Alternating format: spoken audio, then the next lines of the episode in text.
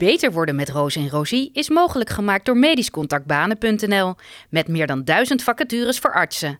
Medisch Contact Banen is onderdeel van Gezondheidszorgbanen, het portaal voor werving van zorgpersoneel. Welkom bij Beter worden met Roos en Rosie. Ik ben Roos van Graas. En ik ben Sietske Rosie.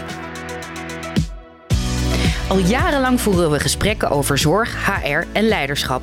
Binnen ons vakgebied, maar ook met elkaar. En het verbaast ons dat HR en leiderschap zo onderbelicht zijn, terwijl het een grote bijdrage kan leveren aan het oplossen van de problemen die er nu zijn in de zorg. In deze podcastserie gaan we op onderzoek uit hoe HR en leiderschap de zorg beter kunnen maken. Dit is Beter worden met Roos en Rosie. Ja, Roos, daar zijn we weer. Siets, het wordt aflevering 2 en we gaan het nu al helemaal anders doen. Ja, uh, lieve luisteraars. We hadden namelijk een aflevering klaarstaan en die houden jullie echt nog te goed over sollicitatieprocedure. Ja, lekker praktisch. naar aanleiding van een praktijkperikel in medisch contact een tijdje geleden. Maar wij willen graag inspelen op de actualiteit van deze week. Ja, want wij zijn natuurlijk net als iedereen enorme ambulance chasers. Uh, en tot ons kwam het bericht dat de Fiat een inval had gedaan bij onder andere het Isala ziekenhuis. Uh, bij de twee cardiologen van Isala ziekenhuis. Ja. ja. Uh, bij de mensen thuis ook. Ja. want de Fiat komt graag bij de mensen thuis. En uh, de inval gedaan. Uh, mm -hmm. uh, in, de, in de pers natuurlijk verschillende dingen verschenen over het aannemen van steekpenningen, werd er genoemd. verrijking, fraude. ja, en daar, daar gaan wij natuurlijk wel, daar slaan wij op aan. Ja. Dus wij dachten, hup, de sollicitatieprocedure even aan de zijkant. En laten we het vandaag eens hebben over ethiek en waarden op de werkvloer. We volgen wel ons, uh, ons concept. Dus we beginnen ja. met, uh, met de klachten. Uh, daarna hebben we een diagnose en een, en een behandelplan. En we gaan dus deze casus waarvan afpellen. afpellen. En, ja. en we willen natuurlijk wel even een groot voorbehoud maken. Er is nog een onderzoek gaande. Dus mm -hmm. er zijn mensen die verdacht zijn, maar of ergens van beschuldigd zijn. Maar niemand is nog veroordeeld. Uh, dus dat voorbehoud nemen we ja. even mee. Als we ergens een verspreking maken, dan is dit gewoon de dikke disclaimer die we yes. van tevoren al, uh, al neerleggen. En we weten dus ook nog best wel veel dingen niet. Dus uh, op, we zullen wellicht ook met aannames en theoretische gevolgen moeten gaan praten. En de afleveringstitel wordt daarom De meeste artsen deugen. Ja, want de meeste artsen deugen. Absoluut. En de artsen zijn het mensen. Ja. nou, daar gaan we beginnen. Want uh, Siets, hoe, hoe kwam dit nieuws tot jou? Ik, volgens mij uh, gewoon uh, via de, de, bekende nieuwskanalen. Want het stond, volgens mij was het dit weekend... op de nieuwssites van de uh, lokale en regionale en landelijke pers. En nu moet ik ook meteen zeggen dat ik zelf in Zwolle woon. Dus dat het dan nog iets sneller bij je binnenkomt waarschijnlijk. Dus eigenlijk op die manier. En via mijn man werkt in Isela. Dus daarvan begreep ik ook al dat ze ook natuurlijk intern meteen geïnformeerd werden vanuit de Raad van Bestuur via allerlei uh, mails en intranetberichten. En, en wat, wat, wat denk jij als. Wat, wat ging er door je heen? Nee, maar wat, hoe, ja. hoe wordt het nieuws ontvangen binnen? Ik ben, ik ben ja, dus de term field is natuurlijk al extreem uh, heftig. En dan het idee van ja. Wat gebeurt er dan? Dan doen ze een inval en dan nemen ze telefoons, computers, zoveel mogelijk mee waar ze informatie uit kunnen halen. En dat geldt dan in dit geval gaat dat over twee cardiologen die dus in, uh, op dit moment ook nog in Isla werken. Ja, dus ik dacht van ja, dat is ook wel heftig, hè? Want uh, ze nemen dan zelfs telefoons en computers van kinderen van die cardiologen mee. Dus enorme impact. Dus dat, dat bedacht ik me. En de andere kant, wat bij mij ook altijd wel speelt, is dat ik het heel naar vind als beroepsgenoten elkaar in discrediet brengen. Dat hebben we natuurlijk in het verleden al vaker meegemaakt. Maar geldt denk ik voor iedereen. Hè? Dat je denkt van ja, waarom? Want het straalt gewoon af op eigenlijk de hele artsenpopulatie. Maar zeker ook, uh, ook lokaal natuurlijk op zo'n cardiologiegroep en op zo'n uh, op een ziekenhuis. Dus dat is een beetje wat er door me heen ging in eerste instantie. Ja, voel je dat, voel je dat zo? Want ik zit even, de, de, ik zit, terwijl je dit zegt, te denken... Nou ja, advocaten hebben Bram Moscovici. En je stelt eigenlijk een beetje, ah, weet je wat, gewoon een beetje de, de, uh-huh. de, de, de, hele Moscovici familie en andere, wat, andere advocaten. Je hebt toch altijd een aantal die, uh, die niet helemaal uh, kosher zijn. Maar dat weet ook iedereen. Heb ik dan het idee, ah, iedereen weet dat. En dat is een beetje als die gekke oom op je verjaardag. Dan weet je dat je daar, als hij drie borrels te veel op heeft, dat je daar een beetje buiten buurt moet blijven. En, ja, ik weet, nou ja, op zich is dat natuurlijk een mooi voorbeeld. Want je zou denken dat um, in de advocatuur, maar dus ook wat voor de artsenwereld geldt, van dat ons morele kompas, dat daar toch iets meer van verwacht wordt dan van mensen uit andere sectoren wellicht. Ja, zeker. En zeker, eh, artsen hebben natuurlijk toch ook een voorbeeldfunctie in de maatschappij. Ja. Um, en dan wordt er inderdaad wat meer van je verwacht. Uh, ik kijk als, uh, als de timmerman uh, een doosje extra spijkers op zijn, op zijn rekening zet. Of de, als je je auto wegbrengt. en, en, en naar, want er, er, er zit een, een, een, tikje ergens. Ja, geen idee. Hè? Wat, nee. wat, als hij zegt van het is dit of dat. Ja, dan moet je er maar vanuit gaan dat het klopt. En je houdt er eigenlijk al een beetje rekening mee dat, nou, dat, dat, er, dat er altijd nog iets extra's niet, niet, niet mm-hmm. klopt. Um, maar met artsen heb je, denk ik, een hogere verwachting. Dat is toch iets waar mensen toch nog vaak te, uh, tegenop uh, uh, kijken. Ja, en het is een semi-publieke sector. En je hebt met overheidsgeld ja. of met publiek ja. geld ja. te maken. Mm -hmm. Dus daar, daar wordt natuurlijk wel ook extra naar gekeken. Ja, nee, dus zo voel ik dat ook. Dus ja, het woord integriteit komt al snel al boven. En het gebrek, of de gebrek daaraan. En inderdaad het gevoel, toch ook wel de verbazing van... mocht dit waar zijn hoe kan het dan dat mensen het zover laten komen? Hè? Waar zit dan die geleidende schaal? Dus dat gevoel had ik ook. En, het nou, en ook... omdat het zo groot is, ja. heel veel mensen moeten hier vanaf hebben geweten. Ja, en, en, en natuurlijk zijn er, ah, mocht dit waar blijken te zijn, dan is het ook zo dat er heel veel mensen betrokken bij zijn, direct en indirect, die te goede trouw uh, zijn. Hè? Absoluut. Alleen ja, of on, te goede trouw onwetend waren. Misschien is dat, ja. is dat een betere. Ja. Oh ja, ook precies. En anderzijds was het, is het natuurlijk ook zo dat er vorig jaar ook al iets speelde binnen de cardiologiegroep van dit ziekenhuis. En dus dan vraag ik me altijd af, is het nou zo... maar goed, daar gaan we het in deze aflevering ook over hebben. Is het nou zo dat er een bepaalde situatie is uh, waar met dingen sneller ontstaan? In de notendop de casus. De maatschap cardiologie in het Isela ziekenhuis heeft daarnaast een zelfstandig onderzoekscentrum. Ja.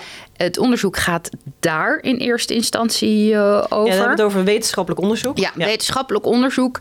En de uh, verdachtemaking is dat er vanuit dat wetenschappelijk onderzoeksbureau, wat een BV is volgens mij, bepaalde steekpenningen zijn aangenomen om bepaalde producten van een leverancier te gebruiken. En ja. um, daar zouden cardiologen door verrijkt zijn. Uh, en daar zou het Isela ziekenhuis ook nadelige gevolgen van hebben on ja. ondervonden. Dat is even. Uh... Ja, en hoe en wat en dingen. Dat, maar dat is een beetje inderdaad het geraamte nu. Ja. De klacht. Dat is vooralsnog de diagnose. Namelijk, uh, er is een verdachtmaking van het aannemen van steekpenningen. En dus uh, van niet integer en zelfs crimineel gedrag op de werkvloer. Ja. Waar komt het vandaan? Hè? Denk ik toch dat we. En dit, we, kunnen, uh, we kunnen het natuurlijk op verschillende niveaus bekijken. Waar komt het vandaan? En we, sterker nog, je kan het ook op verschillende niveaus bekijken. Wat het effect is. Hè? Wat is het effect in de, letterlijk in de spreekkamer? Wat is het effect voor het ziekenhuis? Wat is het effect voor artsen in het algemeen? Wat is het effect voor heel Nederland hiervan? Laten we klein beginnen. Je bent collega van een cardioloog die... Uh, die een van de twee cardiologen waar de field bij ja. is. Wat, uh, wat, denk, wat denk je, wat, hoe gaat, heb je enig idee wat er nu op de afdeling cardiologie aan de hand is? Hoe mensen, kunnen mensen hun werk nog gewoon doen? Wat, wat speelt daar nu? Nou, je hebt sowieso uh, natuurlijk dit, dit, dit, heftig dat dit gebeurd is. En nu is het zo dat uh, bij deze uh, vakgroep was, is eind vorig jaar al sprake geweest van ingrijpen door de Raad van Bestuur. Dus ze hebben een interim uh, bestuur, dus zeg maar dagelijks bestuur van de vakgroep, dat uh, zijn externe uh, mensen, onder in ieder geval één cardioloog begrijp ik, die al sinds eind vorig jaar daar is. Omdat er toen een probleem was met de organisatiecultuur van de afdeling. Waarbij er dus al, dus dat is al de situatie waar ze nu in zitten. En um, nu is het ook zo dat je natuurlijk, je hebt deels cardiologen die in de maatschap zitten binnen het, in het MSB dan overkoepelend. En er zijn uh, cardiologen die daar werken, die zijn in loondienst van uh, deze uh, cardiologen. Dus dat, dat zijn twee verschillende situaties. Dan heb je natuurlijk nog artsassistenten, verpleegkundigen, doktersassistenten, et cetera. Dus wat ik denk is, je moet even praktisch denken... hoe gaan we de, de, de zorg rondbreien? Dus hoe gaan we zorgen dat de polies van deze mensen... zijn ook op non-actief gesteld, deze twee cardiologen. Lijkt me trouwens nog wel een uitdaging om mensen op non-actief te stellen... als net hun telefoon en computer is uh, ingenomen. Ja, dan zul je ouderwets een brief moeten typen... en met een postzegel uh, op de bus moeten doen. Ja, dat is met rooksignalen en... Uh, ja, nee, dus, dus die zijn op non-actief gesteld. Dus die mensen, die, die moet je dus gewoon even praktisch gezien, die moet je gaan vervangen. Dus die moet misschien, uh, dat is zo is het interne bericht ook van Isela op de website. Van, het kan gewoon zijn dat uw afspraak wordt uitgesteld. Dus dat is even in de spreekkamer het effect. Dat betekent ook als collega dat je dus misschien een dienst moet gaan overnemen. En dan is natuurlijk ook het effect van wat voor impact heeft het op jou. En dan kan het zijn dat jij dus een maat bent van een van die twee cardiologen.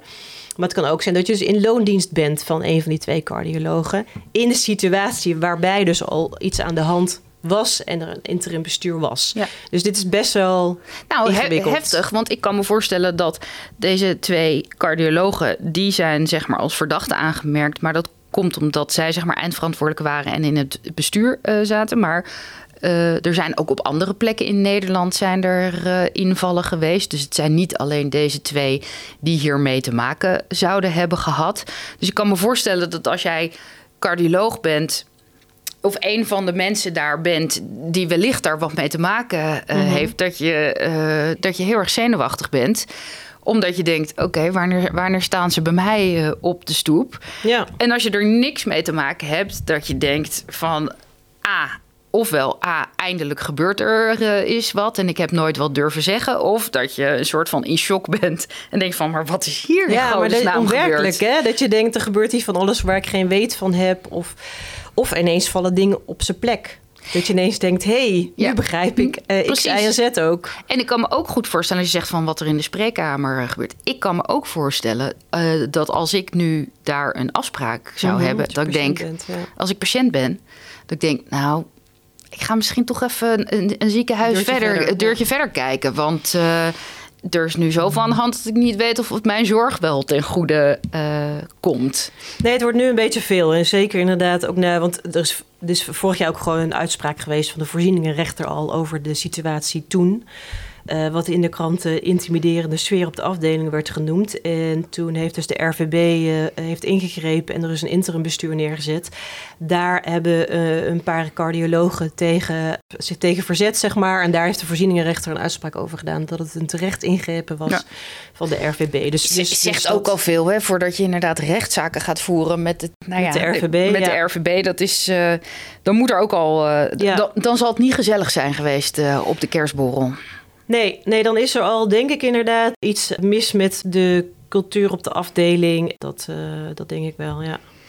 En als je, dit is zeg maar even, we gaan nu zeg maar van de spreekkamer al naar welke invloed het heeft voor het ziekenhuis. Hè? Dus, ja, uh, dat er misschien patiënten uh, zich uh, niet meer melden of zeggen: ik ga wel even naar iemand anders toe. Maar, maar ook inderdaad de cultuur van je hele ziekenhuis. Dat het ontzettend onwenselijk en onprettig is als er een, een maatschap is of een afdeling is in je ziekenhuis ja. waar zoveel problemen mee zijn. Het, het, het, dat, het vreet natuurlijk energie los van waar de, waar de oorzaak ligt. Er gaat heel veel aandacht naartoe. Heel, dus je ja. kan je voorstellen dat bij de koffieautomaten in Isela afgelopen week was dit gewoon uh, het onderwerp. Dus er ja. gaat heel veel, uh, sowieso heel veel tijd, energie en zo in zitten. Plus dat MSB, daar zitten meer dan 200 mensen in. Dus dat is de medisch specialistische bedrijf van Isela.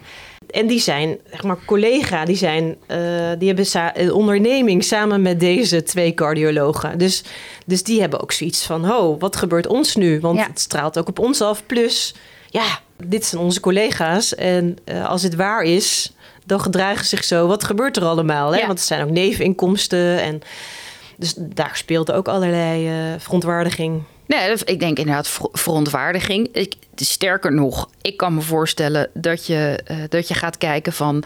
is er schade geleden? Mm Of uh, verwachten wij toekomstige inkomstenderving en kunnen we iemand daarvoor aansprakelijk stellen? Ja, dat ook inderdaad. Zijn er patiënten uh, via een andere route ergens heen geloodst wat niet had, had gemoeten bijvoorbeeld? En de, en de reputatieschade van het ziekenhuis zelf. Er, er zijn dus allemaal, uh, ook op het ziekenhuisniveau denk ik, ontzettend veel nou, crisis managers en teams. Issue management. Die, die, die, die, die ontzettend veel overuren uh, maken nu.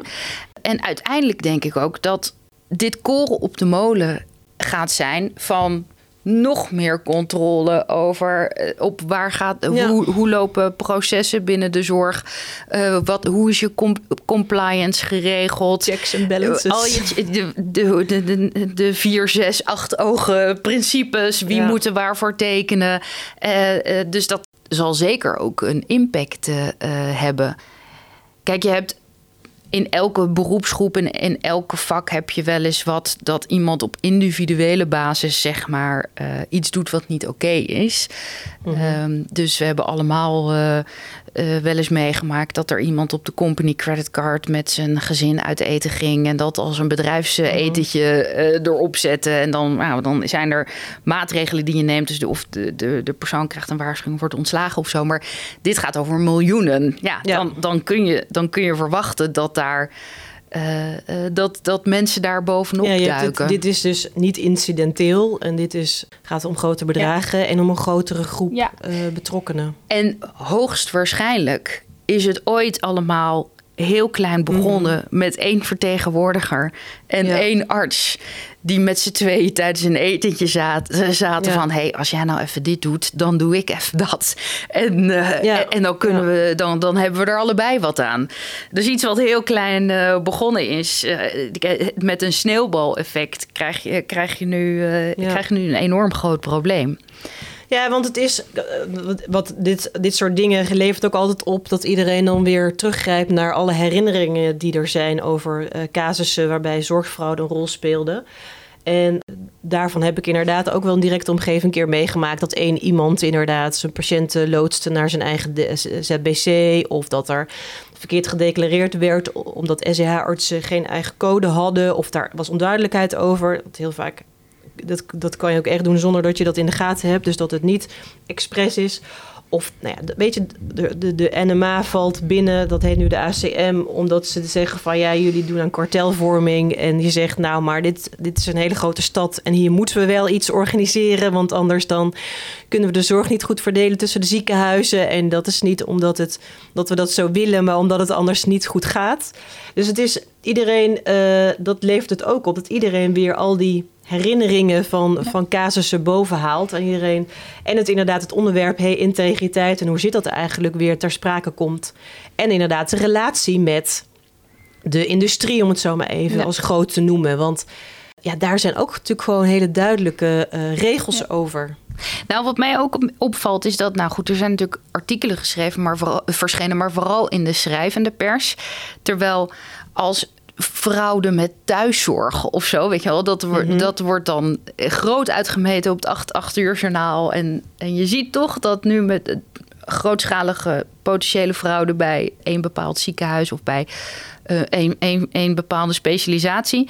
Dat me eigenlijk nog wel meevalt dat, ik, dat, uh, dat er niet uh, op het acht uur of op het half acht journaal een, een groot item over, ja. over verschenen is. Nee, want het klopt. Want laatst natuurlijk de rekenkamer. Daar hebben Marcel en Hans ook al in hun podcast iets over gezegd laatst. in, in de rekenkamer heeft natuurlijk gezegd... Van, ja, er is ongeveer 3 miljard fraude in de, aan de care. Hè? Dus heb je het inderdaad onder andere over die thuiszorg... heel veel zorgkantoren, et cetera. Uh, dit, nou ja, dit was inderdaad niet, volgens mij, uh, niet op het 8 uur journaal uh, dit, van die cardiologen. Misschien komt dat nog als, als er voordeling is. Hè? Ik bedoel, ja. dat sluit ik niet uit. Ja. ja maar wat, ja. wat, wat, wat jij zei over Uh, en dan kunnen we misschien ook wel even naar de oorzaken van dit soort gedrag en niet integer gedrag gaan. Ja, ik wil graag horen hoe de parallel met het bedrijfsleven, Roos. Nou ja, wat, wat, jij, wat jij net zei over uh, de kartelvorming en dat je zegt van ja, maar wij willen dit helemaal niet. Maar, maar zo, ja, zo moeten we het nou eenmaal doen, anders lukt het niet. En dat is precies wat, wat het je beschrijft nu precies het mechanisme wat er gebeurt als, je, als er dus niet amoreel of niet integer gedrag mhm. plaatsvindt, is niet dat mensen geen moreel kompas hebben of dat mhm. ze niet integer zijn. Ze hebben iedereen heeft integriteitsnormen en iedereen heeft een moreel kompas. Dus die, die hebben mensen wel, maar die neutraliseren ze. Dus die gooien ze niet overboord, maar ze neutraliseren ze. En dat betekent dus dat je een soort van. Maar je gaat het goed praten voor jezelf. Interne dialoog krijgt. Uh, en zegt van nee, natuurlijk kan je geen steekpenning aannemen. Dat zou heel gek zijn. Maar dit zijn geen steekpenningen. Dit zijn eigenlijk gewoon. Ja, ik krijg gewoon geld voor iets wat ik doe. Weet je wel? dus er zijn een aantal mechanismen voor om. om... Ja, er moet iets zijn wat. Want Precies. En of dat nou inderdaad peer pressure is of inderdaad het goed praten voor jezelf in je hoofd. Er moet iets zijn waardoor dit ook lang, langer kan standhouden in een grotere groep structureel. Ja, er zijn, er zijn als dit allemaal uh, waar blijkt te zijn. Ja, er zijn, er zijn een aantal mechanismen die denk ik hier samenkomen. Uh, en dat is inderdaad het moreel uh, neutraliseren. Dus je mhm. weet dat dit niet goed is, maar in dit geval gaat dat niet op. En dat kan zijn omdat je je, je uh, verantwoordelijkheden ontkent. Dus ik ben natuurlijk tegen het aannemen van uh, steekpenningen. Maar in dit geval, dit is geen steekpenning. Dit is gewoon een tegenprestatie. Ik kan lekker op vakantie. Ik kan gewoon in het huis op Curaçao verblijven van deze supplier. Want ik ken hem inmiddels zo goed. Dus het is meer een vriendendienst. Of uh, ik ben tegen corruptie. Maar als wij niet iets on, als we in China niet die envelop onder tafel geven, dan krijgen we mhm. geen business. Dus het hoort er gewoon bij. Dat is één manier om, mhm. om iets te neutraliseren.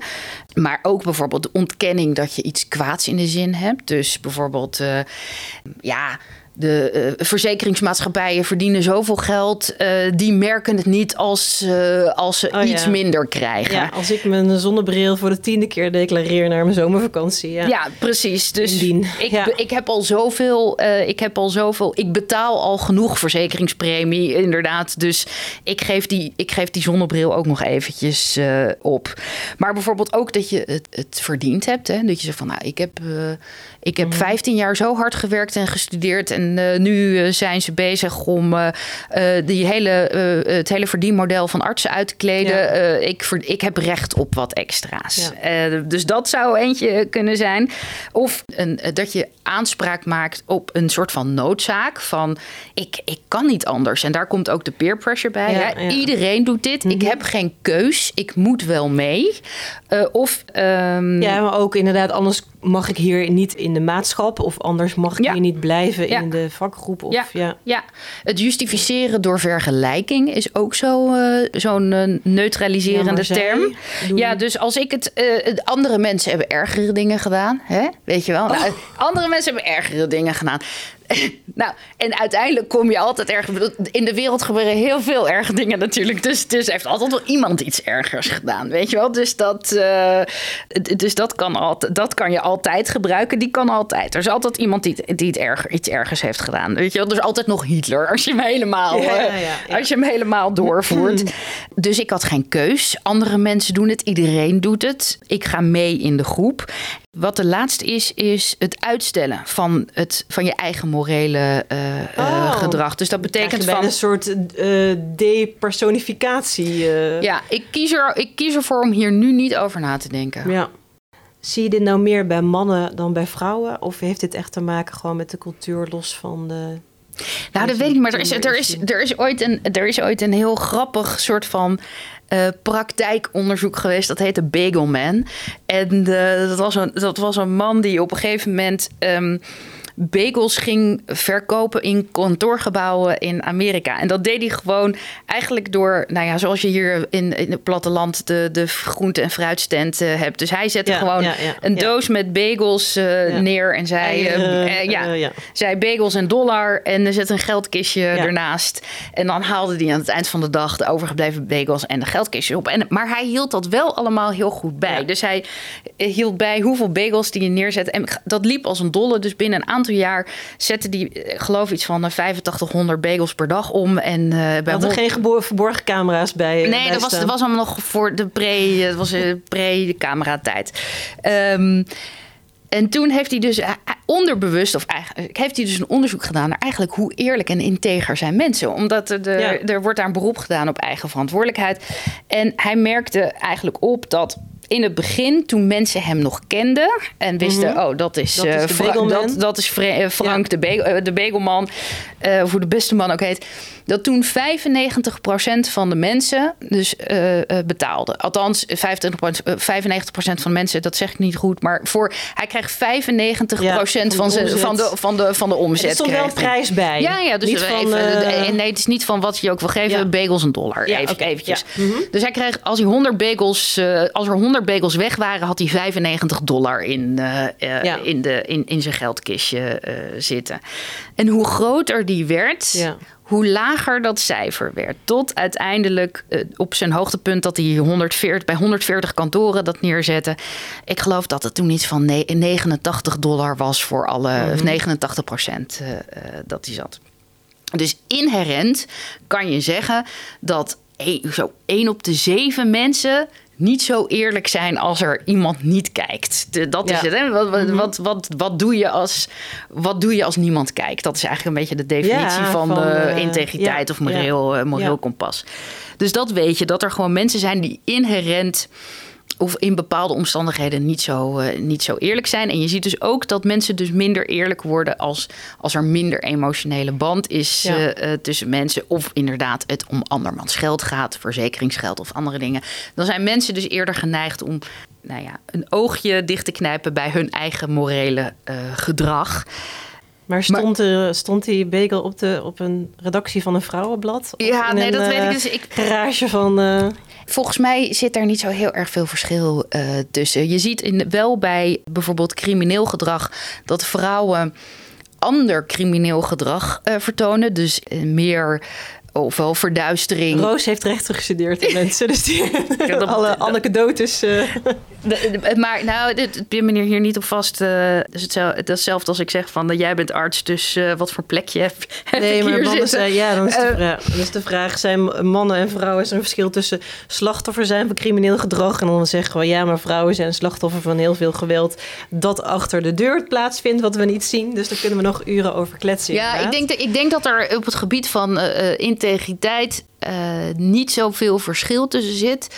Ik denk alleen dat mensen, mannen en vrouwen, op een andere manier worden blootgesteld aan uh, verleidingen. Dus het bijvoorbeeld. Ook, het is natuurlijk wel zo dat mannen meer risico durven te nemen. Uh, mannen, logisch alleen al. Ja, ja, maar ik denk dat dat, dat klopt. Maar ik, ik denk dat een moreel kompasnet misschien wat anders werkt, omdat dat echt wel uh, uitgaat van wat voor, wat voor keuzes maak ik en hoe bewust ben ik, ben ik me daarvan. Maar mannen werken bijvoorbeeld, zullen hebben meer commerciële salesfuncties, waarbij er meer verleidingen zijn voor oh ja. exorbitante ja. etentjes. En uh, um, ik denk dat als je, en misschien ook in, in de artsen, ja, een, cardio, ook... een cardioloog zal door, uh, en, en mensen die met veel met grote farmaceuten te maken mm -hmm. hebben, worden misschien eerder blootgesteld aan dit soort verleidingen dan een revalidatiearts ergens of zo. Dus dat, En daar zit natuurlijk wel een, een genderverschil, uh, uh, denk ik, in. Ja, en ook misschien, kijk, het gaat er ook nog om van als jij in een groep mee wil doen, dan is het ook wel eens zo uh, dat je je gedrag gaat aanpassen. Dat zag je natuurlijk in het begin. Bijvoorbeeld toen de eerste vrouwen chirurg werden, die gingen zich aanpassen aan het mannengedrag. Maar dat is nu alweer heel anders. Dus dat, dat kan natuurlijk ook nog een effect zijn. Maar goed. Ik vind een hele mooie anekdote, Roos, van de Bagelman. Maar is het, zou het dan zo zijn van hey, als je je minder uh, engaged voelt, betrokken voelt bij je organisatie, dat dan de kans ook groter is dat je uh, kopieerpapier uh, mee naar huis neemt? Om nou ja, je hebt uh, Gallup, een groot onderzoeksbureau in Amerika, die heeft onderzocht dat organisaties waar hoge betrokkenheid is dat er bijvoorbeeld 12% minder uh, diefstal is. En dan heb je het over kleine diefstal hè, de, binnen de, mhm. op de werkvloer. Dus inderdaad kopieerpapier, pennen, uh, niet machines en dat soort, uh, dat soort zaken. Um, maar ik denk dat wat belangrijk is, is een aantal dingen. Dus één, er moet een opportunity zijn. Want als er geen opportunity is, dan gebeurt er ook niks. Nee. Daarbij wil ik wel de kanttekening maken er zal altijd wel ergens een opportunity zijn. Weet je, als je, als je slecht wil, dan, dan, dan, dan kan dat. En twee is, er moet in ieder geval één iemand, maar vaak een groep van mensen zijn die op een bepaalde manier de, hun moreel kompas neutraliseert. Mhm. Eh, en ten derde moet er dus een grotere groep zijn die bereid is om daaraan mee te werken. Zowel bewust als onderbewust. Mhm. Of omdat ze denken inderdaad van als ik dit niet doe, dan behoor ik niet tot de groep. Of oh, nou, dit zal de cultuur dan wel zijn. Uh, en dan gaat het dus in de haarvaten steeds meer in de haarvaten van zo'n cultuur zitten. En krijg je dus dat. Een soort eigen waarheid ook. Ja, precies. Precies. Ik denk, ik denk ook zeker dat als je als dat de, de, de artsen die die procedure hadden aangespannen er heilig van overtuigd waren. maar er is ook eigenlijk geen zelfreinigend vermogen. Dat is lastig, omdat als het er zit, je of heel sterk in je schoenen moet mhm. staan om uh, daartegen in te gaan en dat te veranderen. Ik denk dat de meeste mensen ervoor kiezen, als ze het er niet mee eens zijn, om weg te gaan. Om uit die toxic situatie, zeg maar, eh, te, te stappen. En dat zou ik vanuit een HR-perspectief wel interessant vinden. Wat is het verloop daar geweest? Zijn er veel mensen, zijn er, veel, zijn er veel cardiologen daar begonnen, maar weggegaan? Ja, maar ook nou ja, als je de zaak van vorig of verpleegkundigen voor dat matter, ja. verpleegkundigen of ja. doktersassistenten, ja. ja. nou noem maar op. Ja. Die dachten van dit is gewoon niet in de haak. dan is het al een signaal natuurlijk. Hè? Maar ik, dit is niet in de haak, maar ik voel me niet vrij genoeg of veilig genoeg om hier iets aan te doen. Uh, terwijl we weten dat uh, de oplossing wel vaak in de eigen groep ligt. Mm -hmm. Dus er is ook een, een, onderzoek geweest naar pestgedrag bij uh, kinderen. Oh, ja op scholen. En daaruit bleek dat je heel veel bekende... Ze hadden dan gekeken van... oké, welke bekende influencers kunnen we dan gebruiken... om gedrag te beïnvloeden van... hé, pest is niet oké. Maar eigenlijk de meeste impact hadden de mhm. populaire kinderen... Mhm. Eh, binnen de eigen school of binnen de eigen klas... als die zeiden... Pest is niet oké. Mhm. oké En bijvoorbeeld een bandje om hun pols droegen met uh, ik ben tegen pesten. Was dat de allersterkste indicator van het uh, verlagen van pestgedrag. Dus, dus eigenlijk zou dan binnen dit, in dit geval dan binnen het, eh, misschien binnen die vakgroep, maar dat, ik voel al dat dat heel lastig is, omdat er toch een aantal daar in een afhankelijke positie zitten. Want er heerst natuurlijk binnen cardiologie Nederland een jonge klare probleem. Er zijn meer cardiologen opgeleid omdat er banen voor zijn.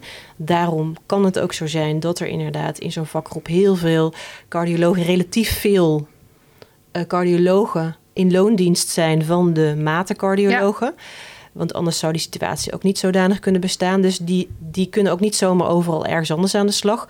Maar dan zou je bijvoorbeeld denken van... dan moet er een soort zelfreinigend vermogen binnen het MSB... Hè, die 250 maten van het ziekenhuis uh, zijn. Hè? Dus de mensen die, niet, die vrij gevestigd zijn. En maar dat is natuurlijk ook iets, ja, dat ik zit te denken, want het, het hele systeem van MSB bestaat eigenlijk pas sinds de integrale bekostiging. Dus dat is sinds januari 2015 zijn, heb je pas die MSB's in Nederland. Dus dat is ook een relatief nieuw fenomeen waarin je dus ook moet leren van wat houdt dat in? Hè? Hoe gaan we hier met elkaar de gedragsregels en er zijn natuurlijk wel wat is het huishoudelijk reglement, maar ook de gedragsregels. En we hebben natuurlijk wij, wij zijn naar de KNMG eh, carrièrebeurs geweest afgelopen week. En daar zagen we natuurlijk heel groot bij de KNMG-stand die gedragscodes. Die zijn recent veranderd. Er waren meer dan 60 gedragscodes. Nou, die zijn gereduceerd naar 15 gedragscodes. Uh, waarbij er een paar uh, nieuwe zijn.